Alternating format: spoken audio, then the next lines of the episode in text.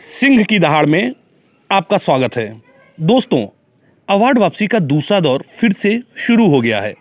अकाली दल के शिरोमणि जो हैं, प्रकाश सिंह बादल, उन्होंने अपना पद्म विभूषण सम्मान लौटा दिया है।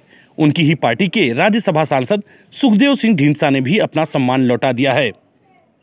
बादल का कहना है कि किसानों के साथ अत्याचार हो रहा है, इसीलिए सम्मान वापस कर रहा हूँ।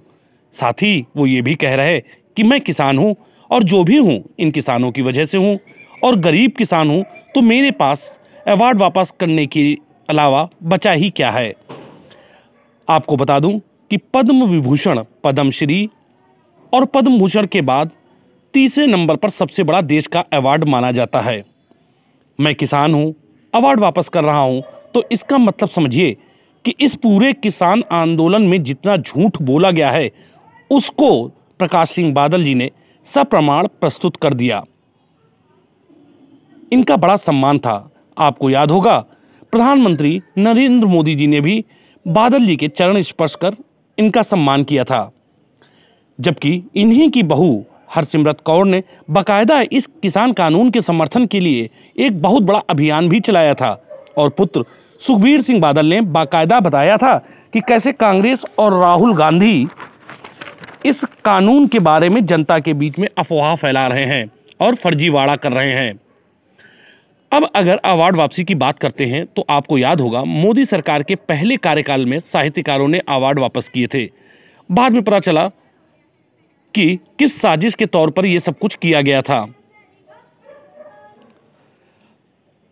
आपको याद भी नहीं होगा, ये किस लिए किया गया था? तो मैं आपको याद दिला दूँ कि दूसरे राज्यों में, जहाँ पे भाजपा की सरकार नहीं थी, वहाँ पे कुछ घटनाएँ हुई थी। और उन घटनाओं का सारा ठीकरा केंद्र में मोदी सरकार जो थी, उसके ऊपर फोड़ते हुए असहिष्णुता की बात की जा रही थी।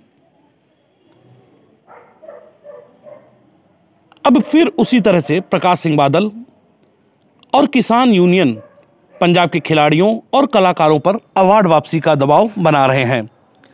अब किसान आंदोलन पर अवार्ड वापसी शुरू हो गई है। तो आप समझ सकते हैं, ये किसान आंदोलन है क्या?